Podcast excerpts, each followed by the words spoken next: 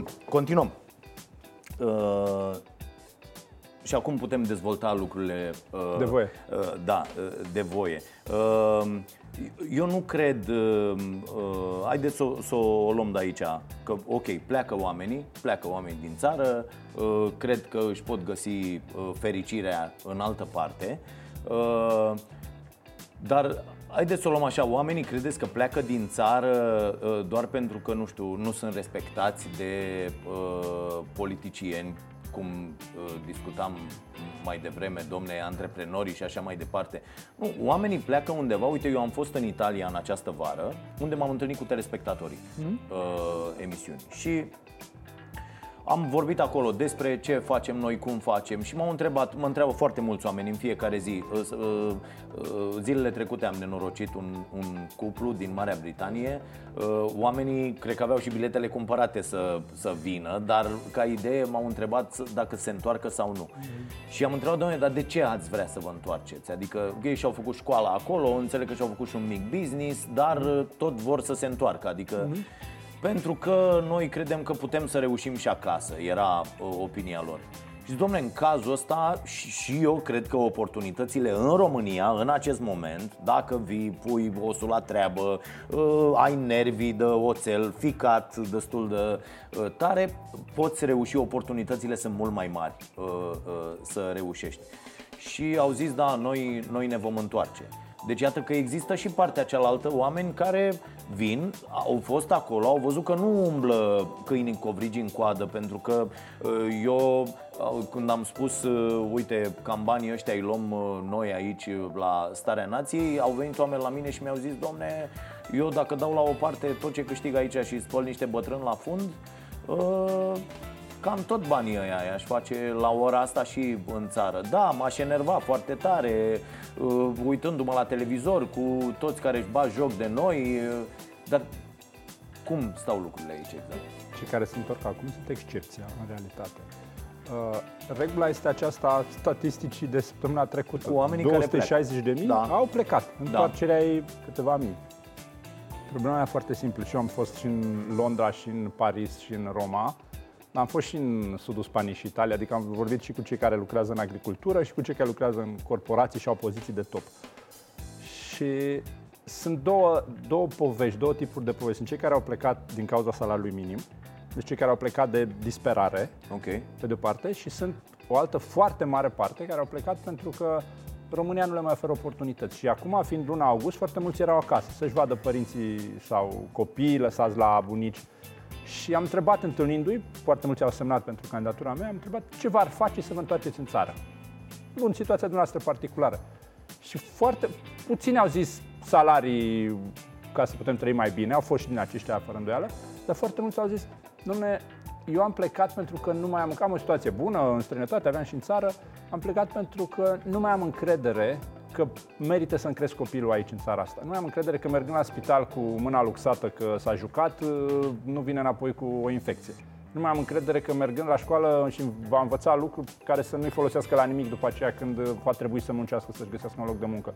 Deci, dacă am vedea, că asta a fost interesant, dacă am vedea că acest stat o ia într-o direcție bună și am avea încredere și am putea să avem din nou încredere, ne-am întoarce și mâine. Pentru că pentru noi, pe ce lucrăm noi, diverse activități, putem să lucrăm și de aici din sănătate la fel de bine. Și au fost mulți în povestea asta, adică oamenii au pierdut nădejdea în țara noastră și de fapt eu asta spun și asta cred că se poate face, pentru că într-adevăr președintele României nu toarnă asfalt pe autostradă, nu o să-și pună cască și să apucă să sape rigole.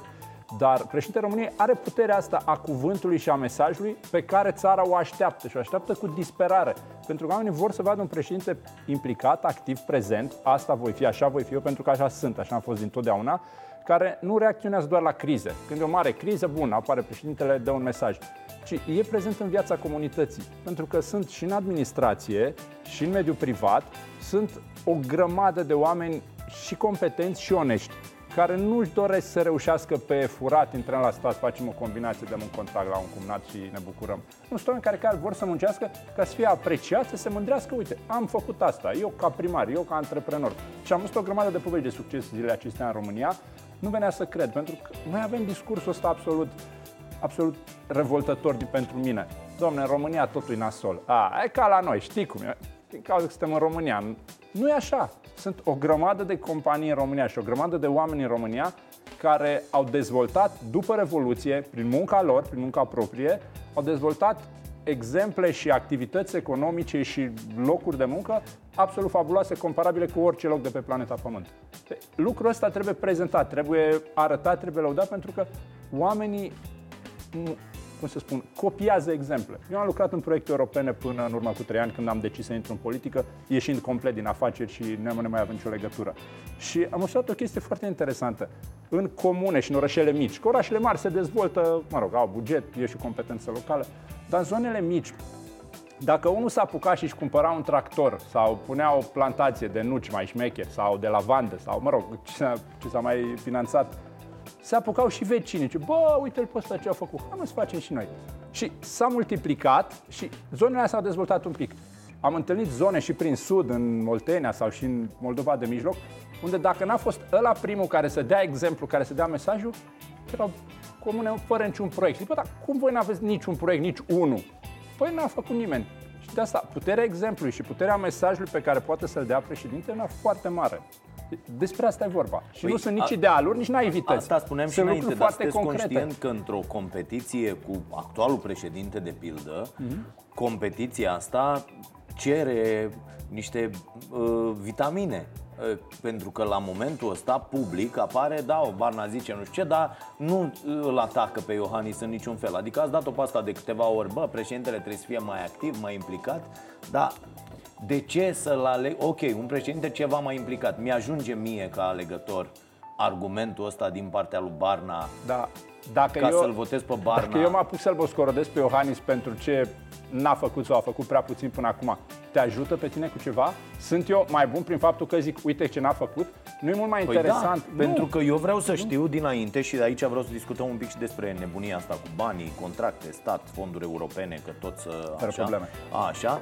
Uh, vrem să știm dinainte că la Iohannis de pildă am avut această problemă pentru că omul n-a vorbit înainte destul și eu, eu am simțit treaba asta inclusiv atunci.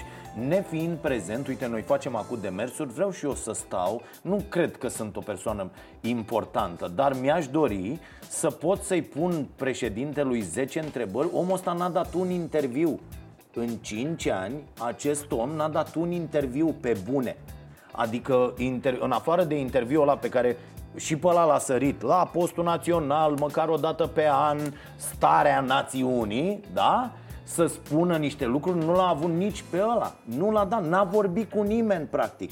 N-a răspuns la cinci întrebări directe pe bune niciodată în, dacă știam de pildă de faza cu și se știa, dar nu s-a, s-a mm. acoperit foarte bine faza cu fals în acte, cu tot ce s-a întâmplat cu...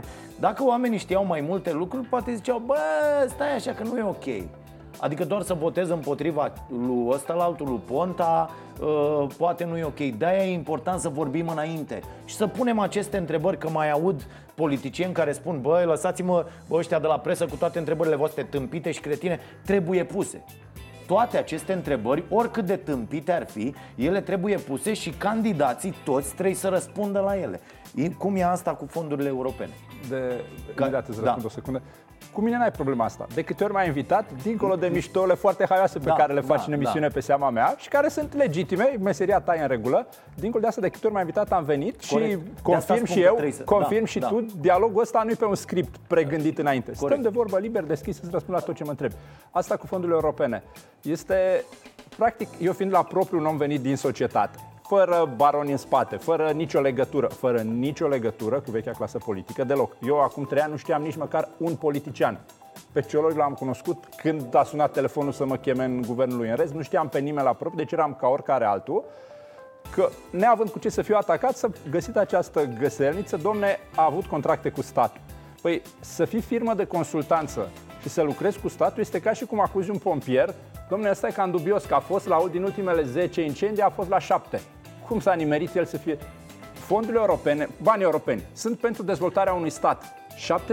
70% din ei sunt pentru sectorul public, nu pentru sectorul privat. Banii europeni sunt ca să ajute primăriile să-și facă drumurile mai repede, canalizările, strategiile, consiliile județene să dezvolte infrastructura județeană, ministerele să-și facă ce au de făcut, adică banii europeni sunt să ajute țările mai rămase în urmă să vină să mai recupereze, da? Ele au nevoie să-și facă proiectele astea, că banii europeni înseamnă proiecte. Ca să facă proiectele au nevoie de servicii de consultanță. Eu împreună cu partenerii mei, cu foștii mei parteneri, că acum repet, nu mai am nicio legătură, am creat în 10 ani de la zero, de la absolut nimic, cel mai important site din România de fonduri europene, fonduri structurale.ro și o companie care a fost la momentul respectiv și este în continuare una din primele trei în ceea ce înseamnă calitate și seriozitate. Am făcut traininguri, instruiri și sunt mii de oameni în țară, dar din alea pe bune, nu din alea la mare. Traininguri care începeau la 9, terminau la 6 după amiaza, cu examen, muncit pe bune. Am ajutat oamenii și din consilii județene și din primării să învețe să raporteze proiectele, să învețe să le facă, să le scrie, să le facă, să ceară bani să le primească înapoi. Contractele pe care le-am avut au fost obținute în baza unor licitații publice de pe site. Am pierdut 200 ca să câștigăm 10-12 câte mi le acum presa absolut, absolut fără nicio bază. Mi se reproșează că am ajutat România să obțină bani europeni. E un reproș pe care mi-l asum.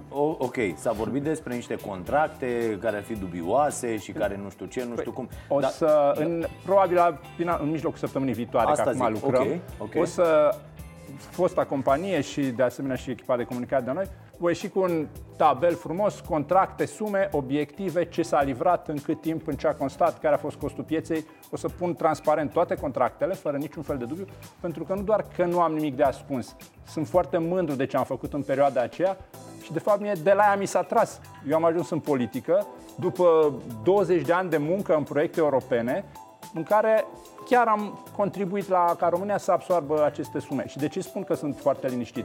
Toate acele contracte au fost rambursate după verificări foarte, foarte bune și de la instituțiile românești și de la instituțiile europene. Deci eu n-am avut corecții, n-am avut dubiu, n-am avut uh, tel drumuri, ca să spun așa. Pentru că tot ce ne-am angajat să facem, am făcut. Ori acestea sunt puține companii de genul ăsta și cei care sunt în domeniul fondurilor europene știu ce însemna prestigiul companiei și seriozitatea de care am dat noi dovadă. Sunt atât de liniștit încât... Uh, și, într-adevăr, singurul atac care s-a găsit, pentru că în rest chiar nu există nimic altceva și acesta este, de fapt, un lucru care mă mândresc. Bun. Uh, salarii și pensii. Există okay. o uh, discuție acum care e foarte, foarte importantă. Uh, s-au mărit pensiile. Uh, se tot strigă din partea opoziției, domne, nu există banii pentru aceste pensii. Hai să o lămurim pe asta. Există sau nu? Există bani pentru aceste pensii. Problema este următoarea. Apropo și de ce vom face când vom veni la guvernare, pentru că aici mă întreb, m-au întrebat oamenii în piață, am fost în, uh, în Slobozia la Parcul Șahiștilor. Așa. E acolo se face adevărata politică locală a comunității. Peste unde, tot, da. Unde în fiecare oraș există, da. exact. Unde erau 70-80 de vârtici, la măsuțe, remitable, cum se face.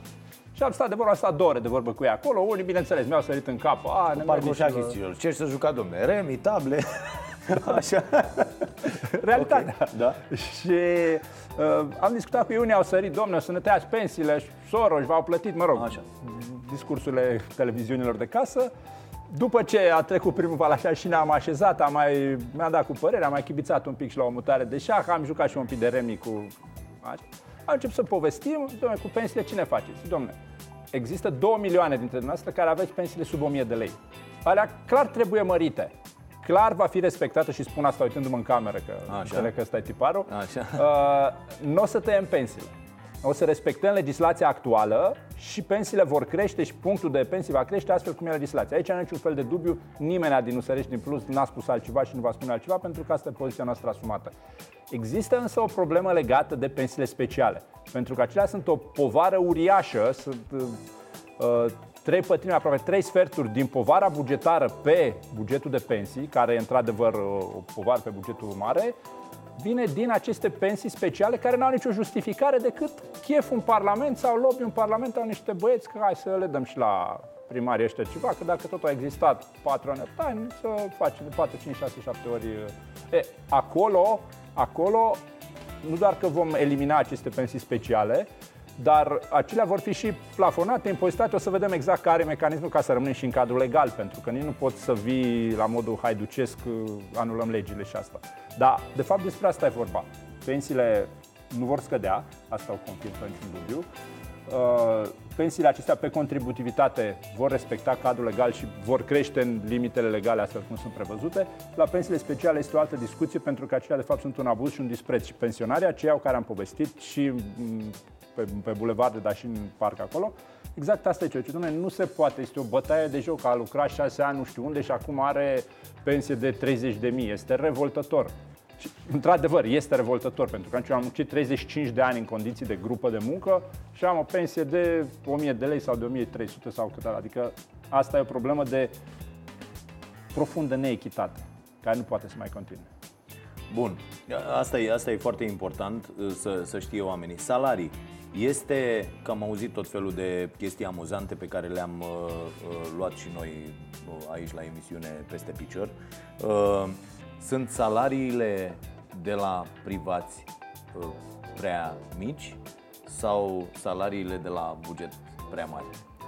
Uh, într-adevăr, acum statul a devenit un angajator de lux și mi se plângeau antreprenorii pe care i-am întâlnit în deplasările mele prin țară, pe bună dreptate, că le pleacă oameni în, la stat pentru că la stat, și asta e de fapt răspunsul și problema, la stat nu se muncește, dar se iau salarii mult mai bune. De fapt, și de, când vorbim de reformă în administrație, despre asta este vorba. Pentru că România avea undeva la 450.000 de funcționari publici în 2007, când am avut creșterea aceea economică, 2006-2007, guvernarea Tăricianu, nu? Numai că în loc să folosim acea resursă financiară și acele să ne pregătim pentru criza care tocmai venea în următor, domnul Tăricianu s-a gândit, hai să dăm liber la angajări la stat. Și acum avem undeva la, am ajuns să avem în perioadă, undeva la 1.800.000, adică am făcut de patru ori mai mulți uh, angajați la funcționari, necrescând sau nu știu, poate a experimentat undeva o creștere a serviciilor statului, adică e undeva mai distractivă coada la vreun ghișeu sau într-un fel. Nu s-a întâmplat lucrul ăsta. E, și soluția aceasta este nu să da. tăiem salariile de la stat. Asta e marea problemă. Asta am zis și noi, că toată lumea iese și îi vezi pe toți acești antreprenori care nu știu dacă pe bună dreptate ieși și spun, domne, salariile foarte mari la stat. Poți să spui asta comparând cu serviciile de care ai parte la stat. Asta da. Dar nu poți să-i acuzi pe oamenii care lucrează la stat, unii uh, super cinstit, ok, își fac treaba, pentru că asta e adevărul în legătură cu cei mai mulți dintre ei. Și nu poți să ieși să spui, stai bă, că salariile uh, foarte mari la stat, soluția nu e să micșorăm salariile nu. de la stat, nu? Problema e alta. Problema, Problema e că, că salariile în privat sunt prea mici. Că pentru antreprenor da? Pentru mulți antreprenori, salariile sunt legate de productivitate. Corect. Pentru cei care muncesc pe bune, nu da. vorbesc de firme de spăla bani, care Normal. sunt niște nemernici. Dar cei care muncesc pe bune, zic, eu am salariile în marginea asta pentru că își arată costurile, cheltuielile, impozitele și tot ce înseamnă. Uh, la stat nu avem balanța asta. Deci la stat s-a dat. Ok, Problema este Nici că... nu cred că trebuie să existe la un medic sau la un profesor, de pildă. Categoric. Și eu sunt împotriva ideii cu norma. Băi, deci nu trebuie ai, să existe normă. Dacă ai operat 70, uh, bine. Că atunci avem, cum au făcut uh, Lucan, cazul Lucan celebru de la da. Cluj, da. adus în presă de colegul meu Emanuel Ungureanu, ce ave? N-aveți nimic, dar vă operez totuși. Și că na, multe din porcările de acolo. De acolo da, deci asta zic, și asta, cei, um, buget, noi vedem bugetarul ăla de la ghișeu care se uită strâm la mine dacă nu-i dau o ciocolată. Bă, nu, e, nu, ăla e, nu doar ăla este bugetar. Bugetar e învățătorul ăla care își sparge capul toată ziua la școală cu ai tăi copii. Bugetar este medicul, bugetar, ăștia sunt oameni plătiți de la, Categoric, de la buget. dar indicatori de performanță și evaluări și examene pe bune, pe post, astea trebuie să existe. Și vezi că o întrebare pe care am primit-o la, la Galați, de la un cetățean pe stradă. Ce domnul Barna? Că vă aud, vreți să veniți, să schimbați lucrurile, să faceți lucruri mai bune în România, clar, vă susținem, sunt de acord cu dumneavoastră. Un liceu care timp de 8 ani n-a avut nici măcar un absolvent de bacalaureat, trebuie să continue să existe sau nu? Da, dar aici e cu tot o altă problemă. Asta, asta nu înseamnă. Păi da, e cu tot o altă problemă. Nu înseamnă că dacă un liceu e prost condus și e, are performanțe foarte, deci foarte slabe. un de bacalaureat, cam e, ce educație se întâmplă acolo? E, e clar, E clar că se întâmplă o educație greșită, așa cum se întâmplă acum în învățământul tradițional, cam în 90% dintre locurile din lumea asta, nu doar din România. Mm. Pentru că acești copii termină școala și nu fac aproape nimic cu ea. Peste tot în lume, nu doar la noi. Aici nu sunt de acord da? cu tine, Eu sunt foarte de acord. Toți specialiștii în educație din lumea asta, pe care i-am citit și citesc în continuare, susțin treaba asta cu toate argumentele necesare. Acest model de învățământ s-a ter- e gata, Care? e Sunt o terminat mulțime cu de totul. modele de învățământ la care te Nu, referi. mo- modelul tradițional cu profesorul la catedră, 30 de copii care stau și uh, primesc uh, cunoștințe și are, gata, Da, ăsta da, se duce, diferit, să sunt multe- ne pregătește pentru trecut. Modul ăsta de a învăța ne pregătește pentru trecut, dar asta e cu tot o altă discuție. Problema e că dacă un liceu are performanțe slabe și nu scoate un absolvent de bacalaureat, nu înseamnă că uh, putem trage concluzia că toți funcționarii sunt proști. Păi nu, Că no- nu, nu, nu. noi asta încercăm Da, în Dar eu nu societate. spun asta. Să Eu luăm spun niște tocmai cazuri. Că profesorii din liceu de alături unde 60% sau 80% sau câtva la sută iau bacalaureat, nu înseamnă că ea sunt buni. Înseamnă că aici avem o problemă de calitate a Nu cred. funcționale Și a aici învățătorului, vă a contrazic cu profesorului. toate argumentele posibile, pentru că școala în acest moment în România și există, vă recomand aici niște articole, o să vorbim un pic după, foarte, foarte bune și, și inclusiv de analiză. Școlile în România au ajuns să-și aleagă copiii. Știți cum e la înscrierea la grădiniță, de pildă, în România? Da, știu. Știți cum e la uh, înscrierea la școală, ce învățătoare mi-a copilul și de ce și cum ajung acolo și câte telefoane dau ca să ajung la clasa unui anumit învățător, ca să ajung la clasa unui anumit profesor de matematică. Și învățătorul la ca unde să e ajung- înghesuială. Și școlile, Învățătorul la înghesuială. De ce, se, de ce se înghese părinții la un anume învățător? De ce? Pentru că au auzit ei că acel învățător are rezultate. Nu, pentru Ceea că ce de are multe ori e rezultate, fals. n-au auzit. Ceea ce de multe Pentru ori că e are fals. rezultate. Um, uh, Asta uh, spun. 90% dintre părinții din România habar n-au să evalueze un învățător. Adică ei cum evaluează Poate. un învățător? Le dă 750 de exerciții de pe o zi pe alta pe copiilor. E un învățător Le dă senzațional. după ce fac copiii la examene. Deci nu putem continua să ignorăm uh, competența și calitatea și rezultatele. Nu, nu, putem. nu, com- deci com- ideea nu, că evaluăm toată competența lumea trebuie greșit. să aibă toate beneficiile nu e în regulă. Evaluăm competența greșit. Un copil care de dimineața până noaptea la ciclu primar trebuie să facă teme, e un copil spus nenorocit asta. pe viață. Da, sunt de acord. Da? Deci nu vorbesc Asta de e metode. problema. Iar 90% dintre părinți trag să-și ducă uh, odrazlele la acel învățător pentru că e bun.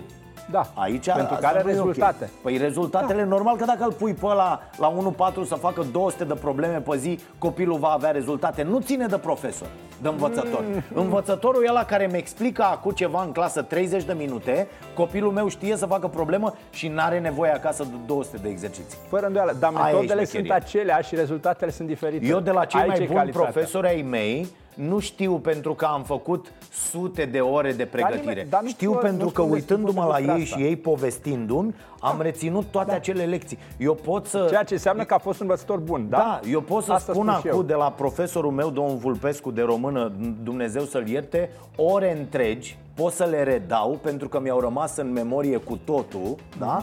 În care omul s-a așeza așa pe rândul din mijloc cu fundul pe prima bancă și noi toți stăteam și te uitai așa.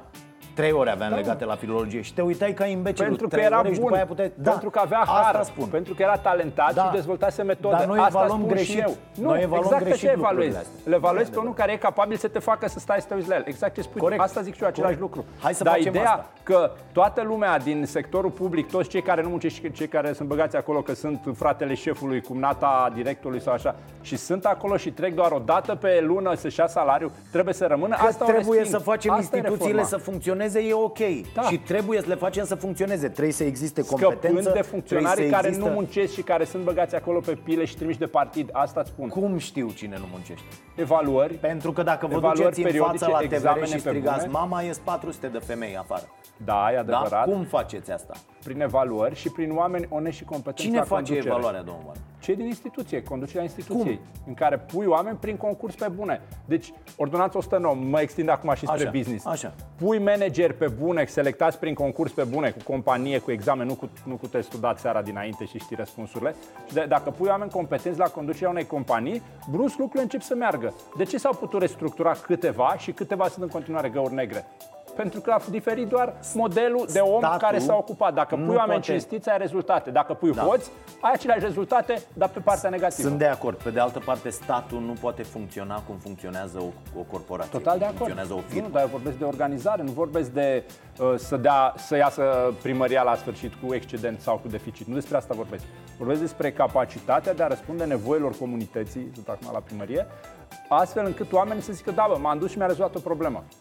Despre asta e vorba. Și asta nu se poate întâmpla decât dacă oamenii aceia onești și competenți din societate se implică și politic. Mă întorc acum la întrebarea da, soției mele. Da. Dacă zicem, bă, nu, ăia care sunteți muncitori și vă pricepeți și vă duce capul, ocupați-vă de business, și aia care nu vă pricepeți la nimic, haideți în politică. Că asta facem de 30 de ani. Deci noi am avut miniștri în guvernele astea 3-4 din ultimii ani, aproape la mișto. Tu ai făcut în emisiune o grămadă de glume pe seama lor. Corect. Adică unii abia vorbesc, își au probleme cu propria da, limbă da. Și în rest calificarea pentru un domeniu, nu că nu există nimic, dar e, pare din celălalt film, adică pui un șofer la fizică atomică. Nu poți să te dezvolți așa. Și de aia suntem în situația asta. Dacă nu punem oameni competenți care trebuie să vină exact din zona aceea de cariere și de experiență muncită. Dacă unul face la comerț, bă, să fi vândut un, o vată pe băț în parc în Cismigiu Trei zile. Păi da, da, cine Despre vine? Asta, e, asta e ideea. S-au încercat, uh, uite, inclusiv la, la foarte multe instituții s-a încercat treaba asta. Și eu răspunsul ăsta la emisiune și, mă rog, mm. întrebarea asta la emisiune sau tot, am dat-o în acest context. Cum să vii tu, uh, un om care are un venit, nu știu, de, să zicem, 5.000 de euro pe lună, mm-hmm. da? Și câștigi banii ăștia, 5.000 de euro pe lună, care ți asigură un, în România un trai mai mult decât uh, decent, ai, Așa, poți să pui și niște bani deoparte, poți să te, Corect. da, să ai și o investiție, să reușești să, și să fii liniștit, să nu-ți mai pui nicio întrebare cu privire la aolo, ce fac să până la salariu, da? da? Bun. Uh, și ai banii ăștia și vine cineva și zice, bă, uite, nu mai face ce faci tu chestia asta mm-hmm. pe mhm. care o faci destul de bine, vino, intră în politică. Uh-huh. Pentru că eu aici m-am raportat la caz, to- toată lumea, de exemplu, de mine trage pe unde mă duc. Dacă în orice zi uh, intri pe live-ul făcut de Facebook 10 minute din emisiune, când intri acolo și te uiți, trebuie să intre unul care să zică uh, să candidez, să fac ceva, să intru nu știu unde. Dar ei uh, uh, nu iau în seamă faptul că poate aș fi total incompetent. Eu nu pentru aia m-am pregătit. Uh-huh. Eu m-am pregătit zeci de ani foarte serios pentru ce fac acum. Okay. Da? Poți să fii foarte pregătit să sancționezi niște derapaje, dar total incompetent să așezi o societate sau o primărie sau naiba să le ia orice, o instituție publică să funcționeze așa cum trebuie. Două lucruri total diferite. Eu asta sancționez, această, acel, acest salt făcut de unii care sunt, poate au performant într-un anumit domeniu și îi pui de mâine să facă cu totul altceva pe un salariu mai mic, că aici e toată problema. De ce te-ai băga? Adică, uite, au fost tot felul de propuneri și au primit uh, foarte mulți uh, oameni tot felul de propuneri să meargă să preia o instituție, inclusiv de presa a statului, inclusiv de în, în divers. Și stai și zici, bă, de ce să cum să te duci? Odată că e o bătaie foarte mare de cap că intri într-un sistem în care toată care ziua... te înjură că ai muncit. Da, da, toată lumea te înjură pentru a...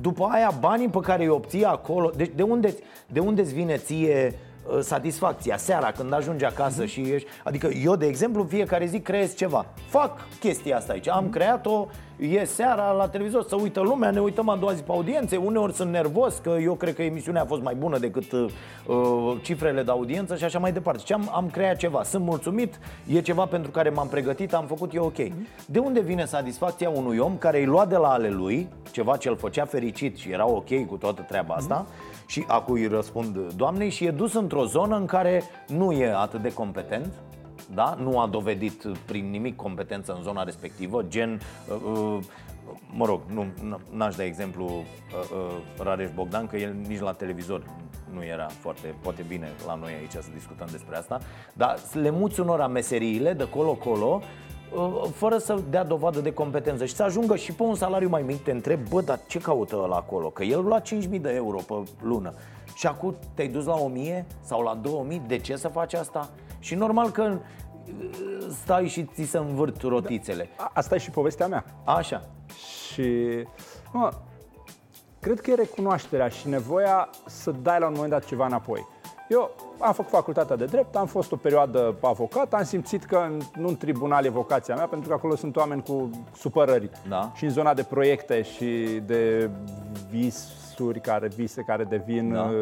Uh, devin proiecte și găsești bani și le faci și eu sunt oameni mai care fac lucruri și m-am dus în zona asta. 20 de ani m-am pregătit cum te-ai pregătit pe comunicare, m-am pregătit și am devenit unul dintre, eu consider, dintre oamenii buni pe managementul proiectului, pe managementul dezvoltării, cum poți să găsești resurse de finanțare ca să faci lucruri.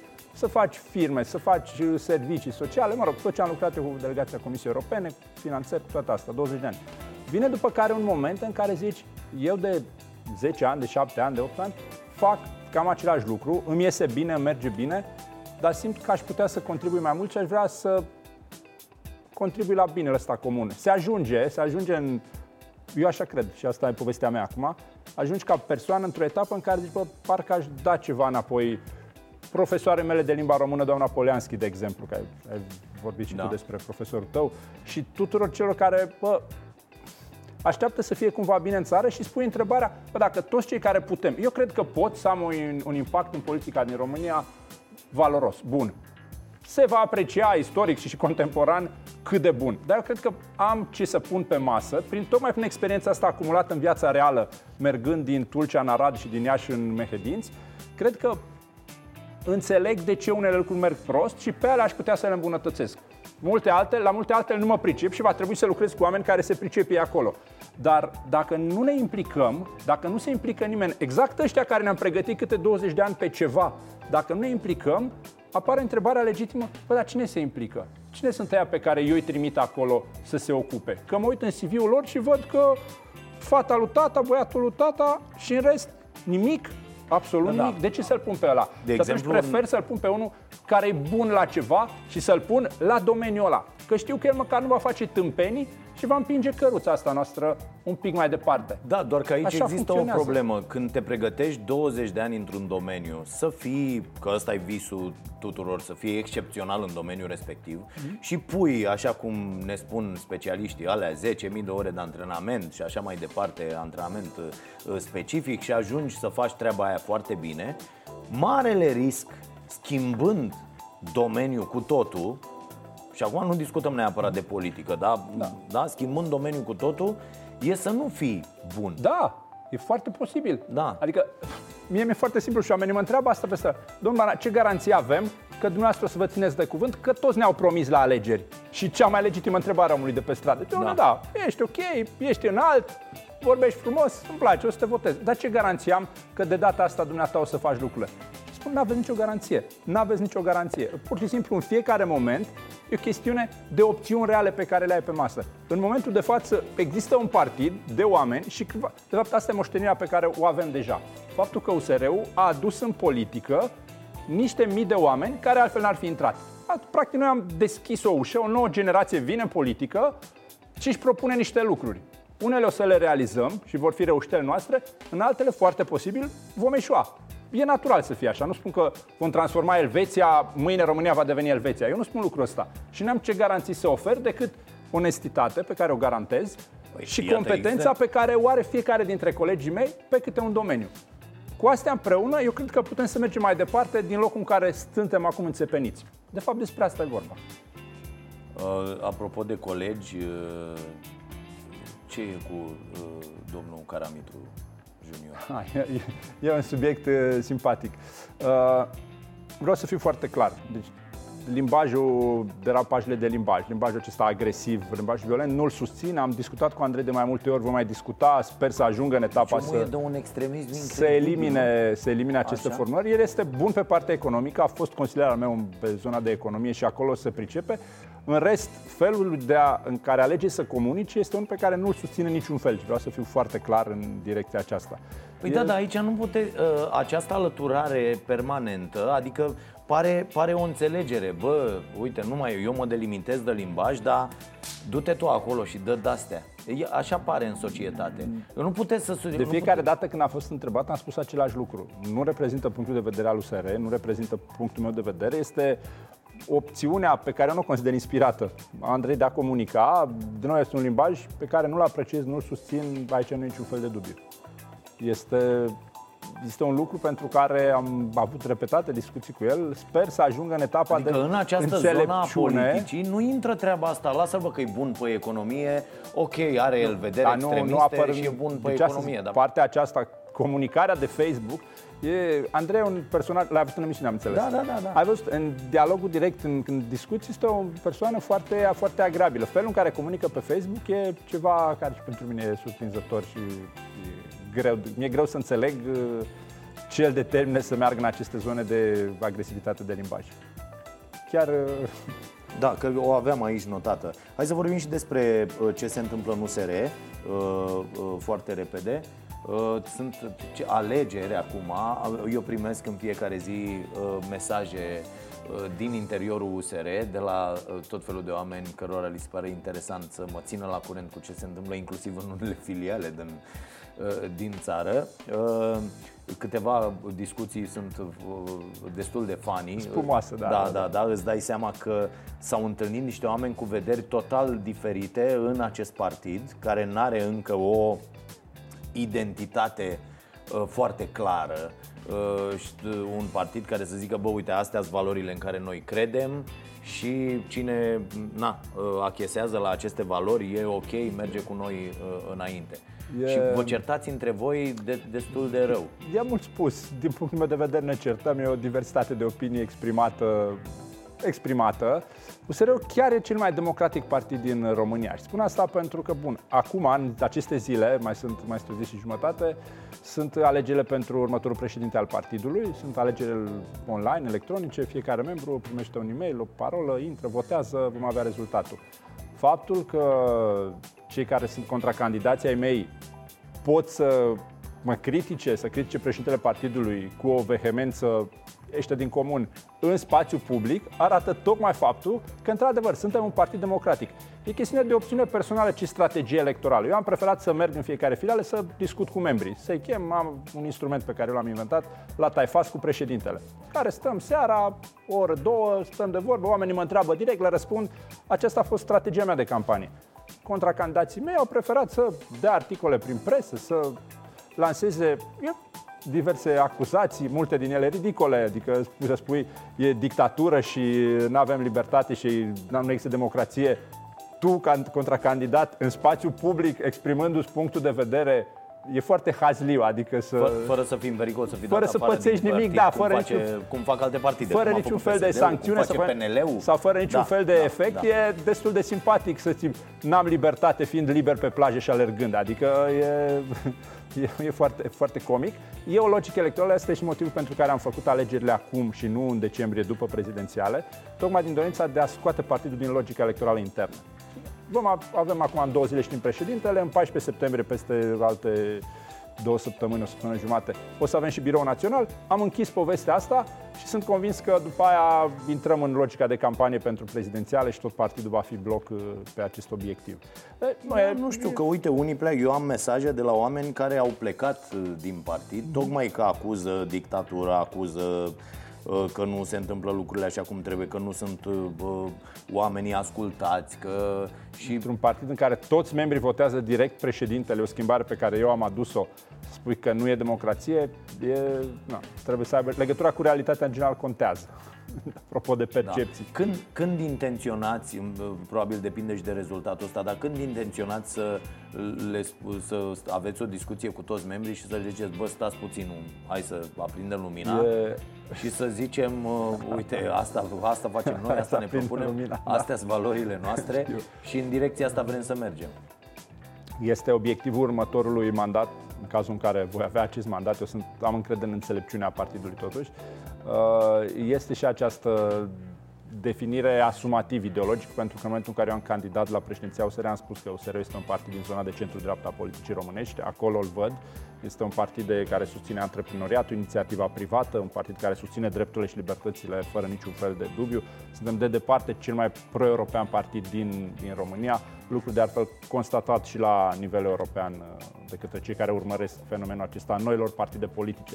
Pentru că USR-ul și Alianța USR Plus nu sunt așa o apariție, o senzație. Eu, se întâmplă odată la 20-30 de ani o schimbare în clasa politică, la nivel european, suntem pe acest trend, pe acest val. Suntem exemplu de succes. Noi suntem membri acum al de Europe și Partidul Liberalilor și Democraților la nivel european și ne privesc cu foarte multă, nu știu, apreciere, invidie, pentru că celelalte partide noi de prin Europa sunt în zona de 3, 5, 7, 8%. Faptul că noi am reușit da, să, da, mult mai la dreapta. să rămânem în picioare, multe dintre ele, multe dintre ele da. Uh, faptul că noi am reușit să rămânem în picioare, am reușit să, să nu ne pierdem nici când a plecat președintele fondator, nici când a fost uh, subiectul acela cu poziționarea pe familia tradițională, când până la urmă am fost singurii care am avut poziția, zic eu, corectă și logică. Corect. Să discutăm uh, un pic și despre asta cu președintele fondator. Deși uh, nu ar fi fost uh, normal să fie candidatul uh, USR la primăria Bucureștiului? În, uh, în măsura în care, și asta am spus-o de mai multe, în măsura în care Nicu Șordan devine membru USR, vrea să redevină membru USR, are toate șansele. Procesul prin pe care l-am agreat cu Alianța USR Plus este acela de a susține candidatul cu cele mai bune șanse. În momentul ăsta, cu, cu cele mai, cu cele mai bune șanse, șanse în raport cu intenția de vot a bucureștenilor. Nu... Aha. Și... Că acum, cinstit să vorbim, Nicu Șordan a făcut partidul ăsta din uh, plecând de la lucrurile pe care le-a făcut efectiv pentru București. Da. Și au fost o grămadă nu de lucruri nimeni câștigate la în instanță, câștigate Avem în... un proces intern de selecție a candidaților, cei care doresc practic să intre în această cursă pot să o facă.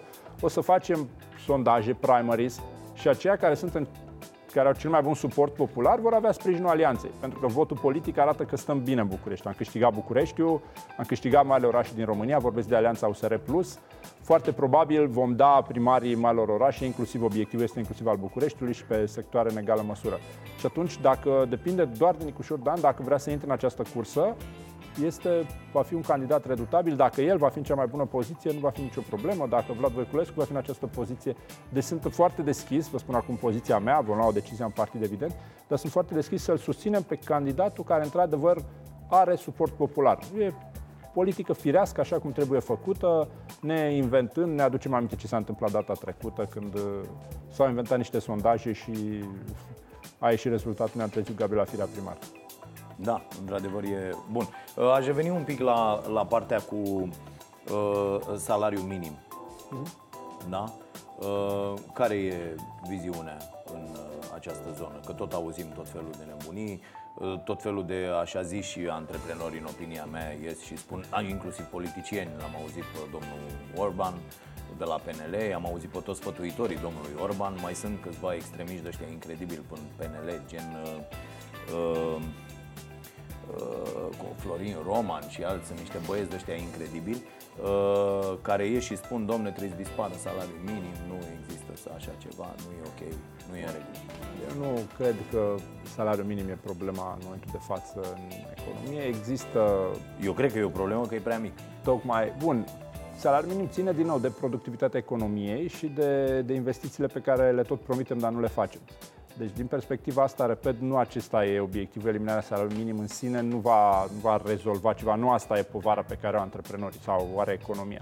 Povara pe care o antreprenorii ține de felul în care se raportează ANAF și statul român la ei, ține de faptul că statul, dacă întârzi contribuțiile, 10 zile îți blochează conturile, pe când în partea cealaltă, dacă rambursarea TVA întârzie 6 luni sau un an, nu se întâmplă nu nimic. Nu e nicio problemă, da? Și asta e iarăși o problemă, o problemă majoră.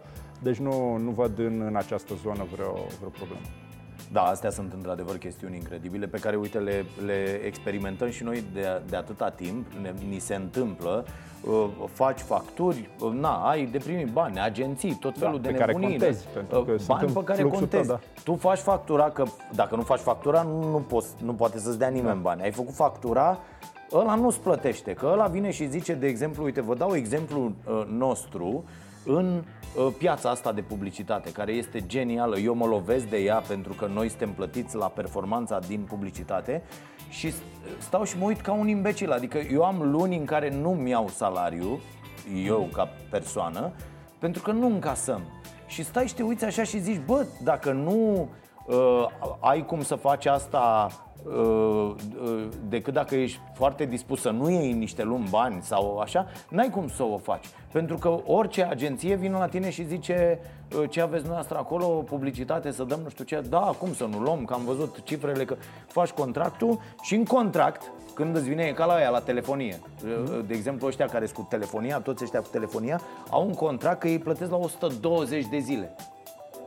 Cum, cum adică îți plătești la 120 de zile? Sunteți cretine? Adică, de, deci mă uit pe treaba asta și e o chestie pe care o fac toate corporațiile și tu, antreprenorul sufletului de 2 lei 50, stai și te uiți așa și zici, bă, dar practic această lume e făcută să mă excludă cu totul pe mine. Adică dacă eu nu sunt dispus să-l creditez pe ăla cu dita mai corporația și să, să stau și să-l aștept, hai gogule, eu fac aici, mă, eu muncesc 120 de zile, nu e nicio problemă, eu nu mănânc.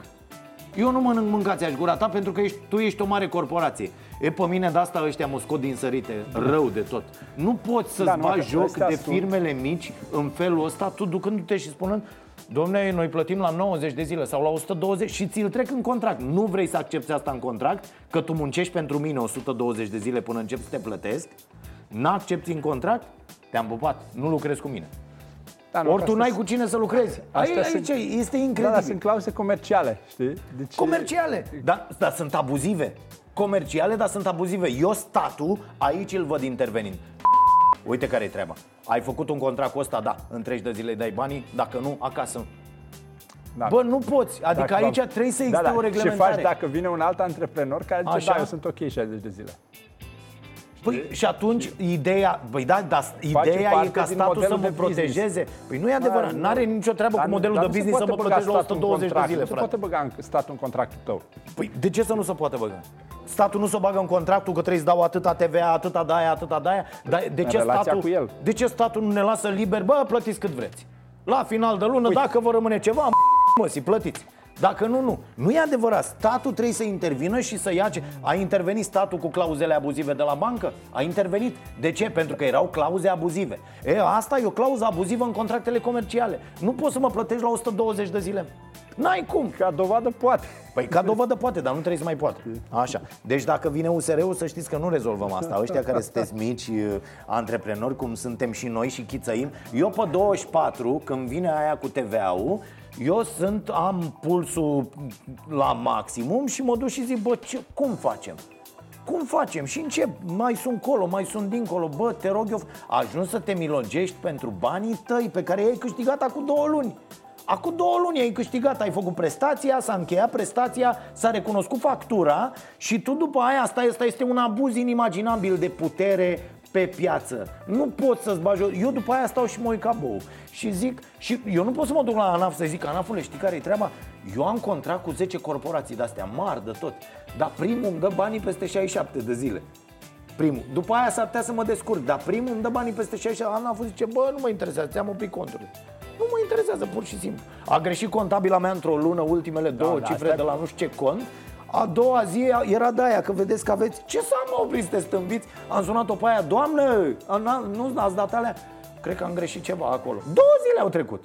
Păi da, știi, asta Da? spun. Păi și atunci, cum să poți să O mai- diferență de tratament, ai, sunt total de acord. Da. Dar a antreprenorului în raport cu statul. Așa. Statul nu prea poate să reglementeze relațiile dintre antreprenori. Deci aici n-ai cum să Ba vii da. să spui, domne, pune, plătiți-vă mai repede. aici ne despărțim pentru total. Că tu dacă intri, tu dacă intri într-un flux comercial, după Ok, poate ți-e greu în primele trei luni, până, dar după aia mereu să ți se împlinească un termen din ăla de 120 de zile, că sunt așa întinse.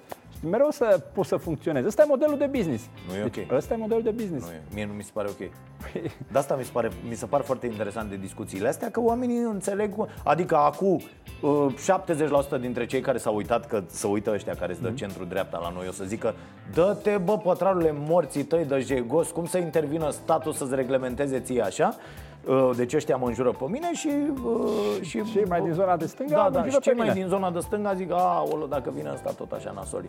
Da, e important să avem aceste idei, fiecare cu convingerea lui, eu nu cred că e ok față de oameni, eu cred că mi încalcă mie chiar drepturile omului, Eu găsesc cred- o chestie eu în cred că te drepturile obligă, omului. Nu, eu cred că Ba te da, obligă ba da, ba da. să-ți găsești și clienți care să te plătească mai repede. Păi n-am, eu lucrez 14 ore la rahatul ăsta pe care îl fac la televizor. Și N- N-am cum să fac Asta și te altceva. obligă să-ți calibrezi modelul de business pe cum, pe unde stai Da, de piețe. sau să mă dau la o corporație.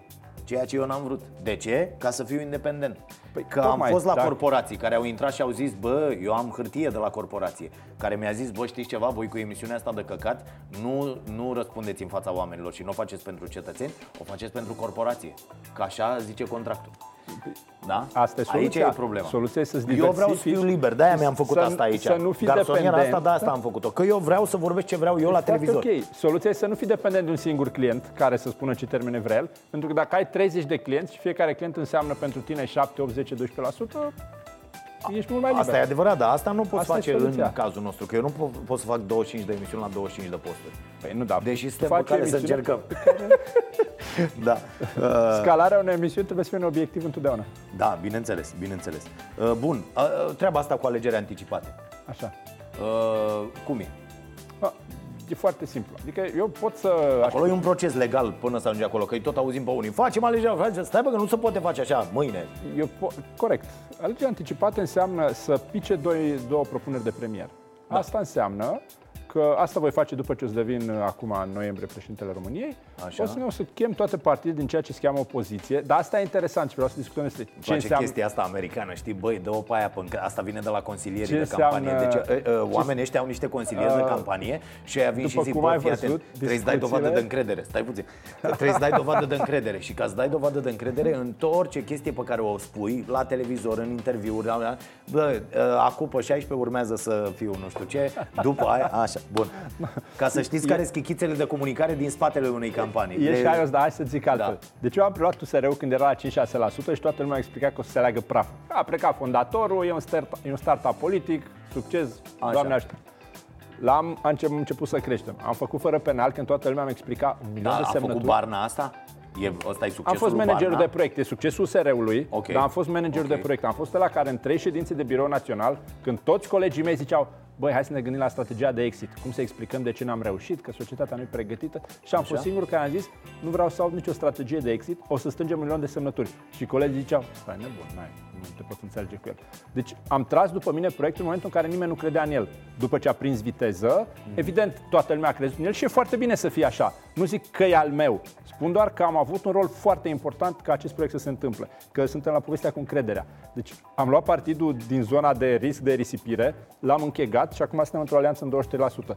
Am tras fără penal după mine și am reușit împreună ca partid să strângem un milion de semnături. Am făcut alegeri europarlament, pentru europarlamentari în partid. Pentru prima dată au votat toți membrii candidații și ăștia pe care am transmis, trimis la Bruxelles acum suntem și mândri de ei. Avem pentru prima dată oameni care chiar contează acolo. Am, uh, am avut poziția verticală la referendum și mi-am asumat asta. Adică nu de lipsă de încredere duc, am o problemă. Chiar am încredere că Nu pot poate să să treacă contez o toate lucrurile bucată. astea drept uh, aroganță? Am mai primit mesaje, bă, Barna a devenit uh, arogant. E arogant, așa zice, Asta că pot el să face, că e aprecieze șmecher. oamenii. Asta, asta se vede la Iohannis. Iohannis a, are foarte mult de pierdut în opinia mea, Mhm. pentru că are, se iubește prea mult pe el, are o părere senzațională despre el. Pe Iohannis, dacă îl întreb ce credeți despre Claus Iohannis, vorbește trei ore despre cât de șmecher e. Se, nu se poate duce și Barna în zona asta? Uh, puțin probabil. Eu sunt un om Uite, în care ultimele două minute am auzit niște chestii. Da, Am făcut, niște am tras lucruri, după mine, pe, am, pentru uh, că mi-ai sunt spus că șmecher. a fost o șmecherie cu Așa, încrederea mai așa. înainte și ți-am explicat că nu încrederea e problema, pentru că eu chiar am încredere că împreună cu oamenii ăștia din spate, din USR și din Plus, acum în alianță, putem să facem niște lucruri valoroase în România. Cred lucrul ăsta și eu am ajuns în situația să fiu reprezentantul lor. Nu mi-am dorit în mod particular asta, am aceeași mașină, aceiași prieteni, nu s-a schimbat viața mea aproape deloc în plan personal, apropo de, de aroganță și de, și de lucruri de genul ăsta. Și eu sunt un om care face o grămadă de mișto de el însuși. Adică în momentul în care te iei prea în Ia să serios, vedem. că de fapt asta e aroganța, Ia să în vedem. momentul în care te iei prea, prea în serios, atunci se rupe filmul. Eu asta cred. Okay. În momentul în care zici, da, sunt un antreprenor care, printr-un context de împrejurări, a ajuns în poziția să candez la președinția României. Deci eu când mă uit pe tricourile la Barna președinte, până acum câteva luni, mi se părea o glumă foarte tare. Acum fac exerciții cu mine ca să s- cred în treaba asta. Știi? Și eu, a fost un proces de internalizare foarte tare. Și accept că miile alea de oameni, nu știu dacă toate cele două milioane, că poate unii nu votează cu mine, au votat doar cu USR și sunt realist pe treaba asta. Dar accept că m, miile, sutele de mii de oameni sau milioane de oameni care or să mă voteze, chiar cred că bă, băiatul ăsta de la Sibiu ar putea să fie o soluție. Și eu nu prea am opțiunea să mă trag pe fund ca să o iau pe logica asta, și o să fac tot ce depinde de mine. Și de fapt, ăsta e lucru, că îți două posibilități. Să-mi pun toată presiunea pe umeri și să zic, băi, ce o să fac? Uite, o bucată de Românie mă vede pe mine următorul salvator al planetei. Și să-mi cadă genunchii și coastele, sau să în fiecare zi să zic, bă, am făcut tot ce depindea de mine. Dacă pot să răspund în ziua respectivă, da, e în regulă. Cum, cum faci să nu... Aici uh, am mai coborât în sinceritate. să, să nu te ia uh, puterea de nas? Că puterea e nenorocită rău. Da, da, da, sunt, sunt perfect uh, conștient. rămânând, repet, rămânând tu însuți și ne luându-te în serios mai mult decât e cazul. Cât Adică timp realizezi celor că, bă, care spun din USR, de pildă, în interior acolo, pentru că eu am rămas trăznit să văd că ce zic eu la emisiune despre voi este E soft, piston elegant. cu apă față Da, de da, ce da, vă da, da. spuneți voi între voi acolo în interiorul organizației și uh, acestor oameni care au apărut și zic Barna e un uh, dictator. Barna când se uită la el așa, ce zice? Bă, îmi zic și ăștia că-s dictator. La mine, Asta cu dictatorul chiar n-are nicio legătură. Adică toți cei care au stat de vorbă cu mine sau m-au sunat sau... Deci mi-au trimis scrisori deschise și le-am zis, bă, da, până mi-ați trimis scrisoarea asta publică deschisă, vreunul dintre voi, semnatarii, 60 câți au fost, a spus numai pe telefon să mă întrebați de... A, păi nu. Despre asta e vorba. Orice om a vrut să vorbească cu mine din partid, a putut să o facă, au numărul meu, cred că tot partidul sau, mă rog, e ușor de obținut, nu e vreo taină. Uh, sunt un om care încearcă să rezolve problema acolo unde sunt de rezolvat, dar sunt și un om care își asumă să ia deciziile alea nasoale, pentru că nu pot să fie. Asta e cumva o particularitate a USR și a democrației din partid.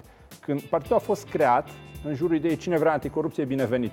Și atunci au venit oameni de la stânga la dreapta, tot spectrul. E un evantai de opinii. Nu poți să fii de, de toate și să iei decizii care să fie în regulă pentru toată lumea. Că asta e ideea unei partide, are o direcție și merge într-un sens. Pentru asta îți trebuie niște ficat, pe care deocamdată l-am, o să vedem cât timp, apropo de Da. da. autoironie, e un fic, o bucată de ficat pe care o am ca să iau aceste decizii, asumându-mi că niște colegi or să mă înjure. Ceea ce se întâmplă, uite, primești înjurăturile direct, sursă, fără, Da, da, da, fără da, da. probleme. Un lucru pe care de asemenea mi-l asum. Pentru că am, uite, foștii mei colegi din, uh, din compania în care am lucrat, care nu mai am nicio legătură, dar care sunt afectați de toate mizerile care apar. Am apărut acum niște articole în care sunt acuzat că am dat bani europeni la susținătorii USR și eu, când am văzut titlul am crezut că visez. Zic, what? Pentru că au găsit niște oameni care au avut proiecte care au dat like la fără penali. Dacă tu zici, da mă, sunt de acord să fie fără penali, a, ți-a dat Barna bani, frate, deci clar, e o combinație sunt niște, de asta spun, și sunt oameni care suferă. Uh, Eu am acceptat că intrând în politică va veni câte o găleată de zoaie dimineața, cum venea filmul la Pisica cu ziarul de a doua zi și băiatul ăla rezolva lucruri, a fost un serial mult timp la televizor. Cam așa în fiecare dimineață deschid ușa, ce găleată de zoaie s-a livrat astăzi. Ah, ok, mulțumesc că e mai, e mai pe acru sau e mai pe amar. Dar uh, e un cost pe care n-am cum să nu mi-l asum dacă vreau să fac ceva pentru România. Poate o să reușesc, o, să, o bucată o să reușesc cu siguranță. Cât de mult, asta e provocarea și până la noi un pariu. Eu cred, știind cum s-au dus campaniile în România în uh, uh, Că cei mai buni ultimii urmează să vină, nu? Cei mai buni, da, da, da. Cele mai mari lucruri încep să vină. Nu știu, o prietenă pe care ai pălmuit-o în tinerețe, o chestie care s-a, nu știu, ceva. Pe planurile acestea sunt uh, puține, nu că nu sunt pericole. Și că, domne, stai puțin, ar fi aia, aia. Trei am bătut. și a fost consens, a fost pe Da, ok, da, până, la urmă da. Ne-am, până la urmă ne-am înțeles. Da. Ok, bine, mulțumim mult. Mulțumesc și Uh, eu. o să mai uh, uh, facem uh, astfel de discuții. Uh, ce să zic, baftă, Mm, ca sfat, dacă pot să îmi permit uh, asta, nu văd o, o foarte mare bătaie cu fostul PDL, care e actualul PNL, și nu văd o luptă... Dar bătaia e obiectivă? Uh, uh, Da, pentru că această competiție presupune o bătaie de idei, de... Da, asta da, Adică, oricând. pentru că altfel o dați în ipocrizie foarte mult. Adică în momentul când spui eu nu stau la masă cu Ponta, dar accept să stau la masă cu Blaga, cum îi zicea, am găsit noi un filmuleț ieri de îi zicea Băselu Blaga, tăticuțul campaniilor, câți bani a băgat așa la în fundul, lui, da, toți banii știm, luați cum și așa mai departe. Uh, Atunci oamenii zic, bă, stai puțin că nu e ok, nu e în Dar regulă. tu ce crezi? În politică trebuie să faci ceva sau doar să mimezi? E clar că trebuie să faci. Dar Dacă ori îți trebuie să- asumi, ori îți asumi cu totul, bă, vorbim cu oricine, mergem la putere și conducem, ori îți asumi că dintre ăia care sunt la fel de uh, nocivi, Da, la ce s-a întâmplat în discuți ultimii ani doar e la cu fel. unii. Discuți doar cu Ce s-a unii. întâmplat în ultimii ani n-a fost la fel. Cum adică n-a, n-a, fost, Adică n-a fost la fel? ceea ce a făcut, ce au făcut Ce a băieții făcut ăștia de la PDL-ul e PSD mai bun României, decât ce a făcut nu, PSD-ul. ceea ce a făcut băieții ăștia a statului și atacului Da. pe justiție în ultimii ani, n-a fost toată lumea în același film. Adică măcar uh, PNL-ul a fost în partea asta de barcă care bă, hai să păstrăm măcar funcționarea cât de cât a statului. Ok, Da. reforme, dar n-a fost la fel. Adică Nu-i chiar toată lumea apă și un pământ. Da, da, economic vorbind, că pe om, omul care, căruia îi vine pensia la sfârșit de lună, pe ăla îl interesează mai puțin pe el direct, chiar, chiar dacă la un moment dat nu înțelege mecanismele. Deci interesează 32 de miliarde de costul corupției. Fix bani luați de la UE, scos direct al corupției la noi în țară, calculat de Banca Mondială, nu că zic eu. Știi? Și ălea 32 de miliarde, dacă ar face drumuri și spitale, da, s-ar vedea. Ideea e că oamenii votează și oamenii când văd, bă, stai puțin, ăla care a fost și mi-a tăiat pensiile și tot, ăștia au venit, mi-au dat pensii și ăsta vine și îmi zice că e ok să vorbesc cu ăsta și nu e ok să vorbesc cu ăsta. Și atunci, în mintea oamenilor, oameni, s-au schimbat niște generații, de fapt, asta, eu pe asta Corect. mă bazez. În politica din România s-au schimbat niște generații. Componenta asta tânără și dinamică, care până acum era concentrată pe să ne facem un rost economic, să avem un da. business, să avem un venit, așa, a înțeles că trebuie să se implice politic. De fapt, de aici vine Ia să vedem cum Asta e Pe portalul votstrăinătate.ro s-au înregistrat până seară 14.000 de oameni, mai sunt uh-huh. Mhm. 3 săptămâni. Uh, am vorbit despre asta ieri la Starea Libertății, unde facem de câteva zile, apropo mm. de puneți să ai din mai multe locuri venituri ca să poți ții banii la sfârșit de lună, ca să nu stai 120 de zile după marile corporații, uh, care sunt atât de mari încât plătesc la 120 de zile, dar asta e altă treabă. Uh, și am vorbit acolo despre chestia asta și un domn a zis, uh, domnul Pătraru, eu am încercat să mă înscriu, mi-a trimis mesaj, m-am și înscris până la urmă, dar știți că acolo se cere buletinul scanat? Zic, bă, buletinul scanat îl cer ăștia și la agențiile de pariuri, la ăștia, la site-urile de pariuri. Peste tot să cere buletinul scanat unde trebuie să, adică votul trebuie să fie cât de cât securizat, trebuie să mă asigur că ești tu. Adică ce vrei, doar să spui la telefon sunt Costel Vasile și vreau să votez? Trebuie să faci ceva mai mult apropo de implicare. De ce pe acest portal unde eu urlu de trei luni la această emisiune, bă, și suntem foarte urmăriți în străinătate. Da, da, da. Bă, înscrieți-vă acolo că nu e greu, votați de acasă, adică la un moment dat pare că unii nu votează doar pentru scandalul ăla din ziua votului. Adică nu se înscriu. Mai este o explicație ah, din, îți spun, de la Falticeni. La, din stradă, da. a venit o doamnă la mine cu studii superioare, da. care mi-a zis mă chinui să mă scriu pe portal, sunt șapte pași trebuie să trimiți după un e-mail care să-ți vină în 24 de ore, dacă nu-ți vine pierdut. Adică sistemul, mecanismul, metodologia de implementare e greoaie și zice, nu eu până la urmă am reușit. Vorbim despre asta. Eu până, am vorbit și ieri la conferința de presă, cum ieri dimineața la conferința de presă. Nu, un tutorial făcut de USR cu o campanie în care băgați niște bani, să o dați pe Facebook și pe Google și pe peste tot, în care omul vede care sunt pașii ăia, da? Că mm-hmm. ziceți că dacă o femeie da. cu studii superioare a zis, domne, nu mă descurc, urechile, m-am îi faceți un tutorial pe YouTube, puneți trei copii din ăștia care sunt vlogger și care au 7 milioane de, de followeri, bă, fă un tutorial cum te înscrii. Dă-l, îl răspândim cu totul Să se înscrie dracu. Au votat 400 de mii de oameni în diaspora la, la europarlamentare Și avem 14 mii de înscriși la votul în corespondență. Nu e ok, adică în două okay. săptămâni Puteți să faceți 500 de mii de oameni să se înscrie eu care nu zic că ar, ar fi și ai voștri după nu, aia, dacă voi faceți bine, treaba asta. am câștigat în diaspora. Probabil că ar fi asta o mare e ideea. Parte. Ar fi că da. foarte mulți votează. Înțeleg să n-aud guvernul ăsta nenorocit da, vorbind despre asta, să nu aud pe Dăncilă, să nu... dar pe voi, pe voi, pe liberal, pe aia, bă, vă înscrieți-vă pe liste. Că o să avem aceeași problemă. Și ăla care vine în străinătate o să vină la un moment dat și o să zică, bă, stai puțin, ăștia n-au tras de mine să mă înscriu și acum trag de mine să mă duc la vot astăzi. Ia că nu mă mai duc, mă. Adică se poate ajunge la efectul celălalt. Mm-hmm. Ce fac, mă, iar mă duc să stau la cozi? Pentru că, într-adevăr, omul nu stă, că are probleme și zice, stai, mă, stau acum să mă scriu, lasă mâine, lasă mâine. Dar depinde de voi ăștia care vreți votul ăsta. Încă explicați pe care am primit-o aici, nu știu, uite, că văd că ești plin de idei, asta o să încerc să o aplic cu tutorialul. Da, uh, bă, vedeți că fac și facturi. Și Așa, nu fac. Păi de asta da. zic, l-am plătit mai repede. Uite, 65 de zile bine, șef? 60. uh, unii n-au încredere. Deci, mie asta m-a surprins, n-am, n-am văzut-o venind. Zic că n-au încredere în poșta română că o să-l ducă Deci cum să votez prin corespondență? Pe la poștă care sunt de la PSD și nu o să mai aducă plicul.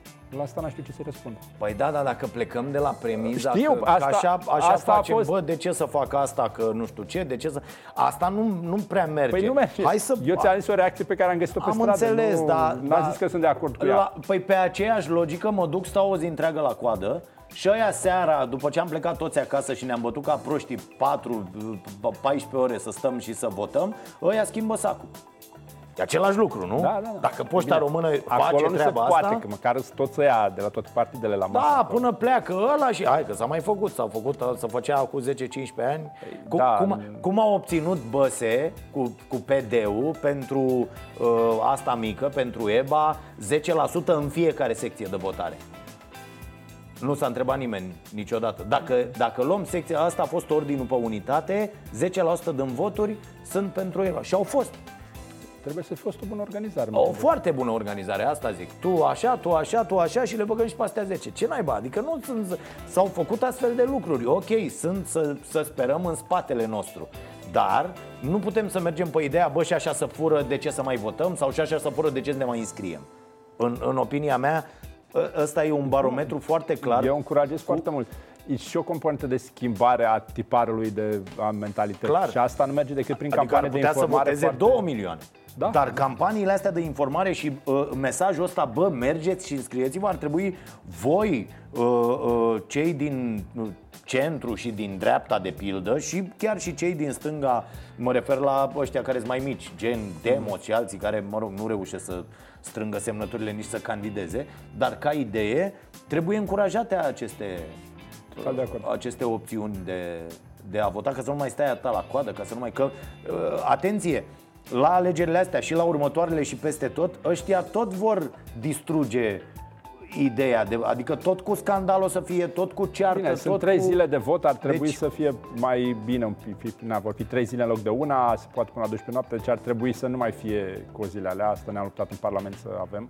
S-a schimbat legea, votez de vineri până duminică, ar trebui să fie ok, dar rămâne chestiunea cu secțiile și cu distanțele. Da? Trebuie să mergi 1000 de kilometri. Asta e ideea. când ar Când, putea să unde, trimiți un unde plic? mă votez? Iar mă duc 400 de kilometri, ce fac? Cheltuială, benzină, nu mai Da, zic. da, da. da? Nu mai zic că nu iese cum votezi. Da? De, votează măcar de acasă, că e foarte ușor de votat. Adică eu cred că ar trebui să aveți o activitate mult mai mare aici, ca să nu ajungem după aia la emisiune să facă maimuța de pătraru un material în care zice Be, vedeți mă băieți mă, vedeți? Dacă atunci când treia să se înscrie lumea n-ați făcut nimic, ia uite ce s-a întâmplat acum. Nu e ok. Bine. Mersi. Mulțumesc și eu foarte mult. Foarte. Baftă multă și mai rău acolo împotriva adversarilor. Uh, Sperăm să putem uh, să aducem aici la uh, discuții pe uh, cât mai mulți dintre oamenii care participă la uh, nu doar la alegerile astea, și, ci la viața cetății în general. Mâine discutăm cu Mircea Diaconu, iar joi va fi aici uh, alături de noi domnul Raed Arafat. Vom discuta despre blestematul ăsta de serviciu 112 care merge, cum zic, din ce în ce mai bine, după cum ați văzut. Și rămâneți alături de noi, suntem de luni până joi la televizor 22.30 Prima TV, numai bine!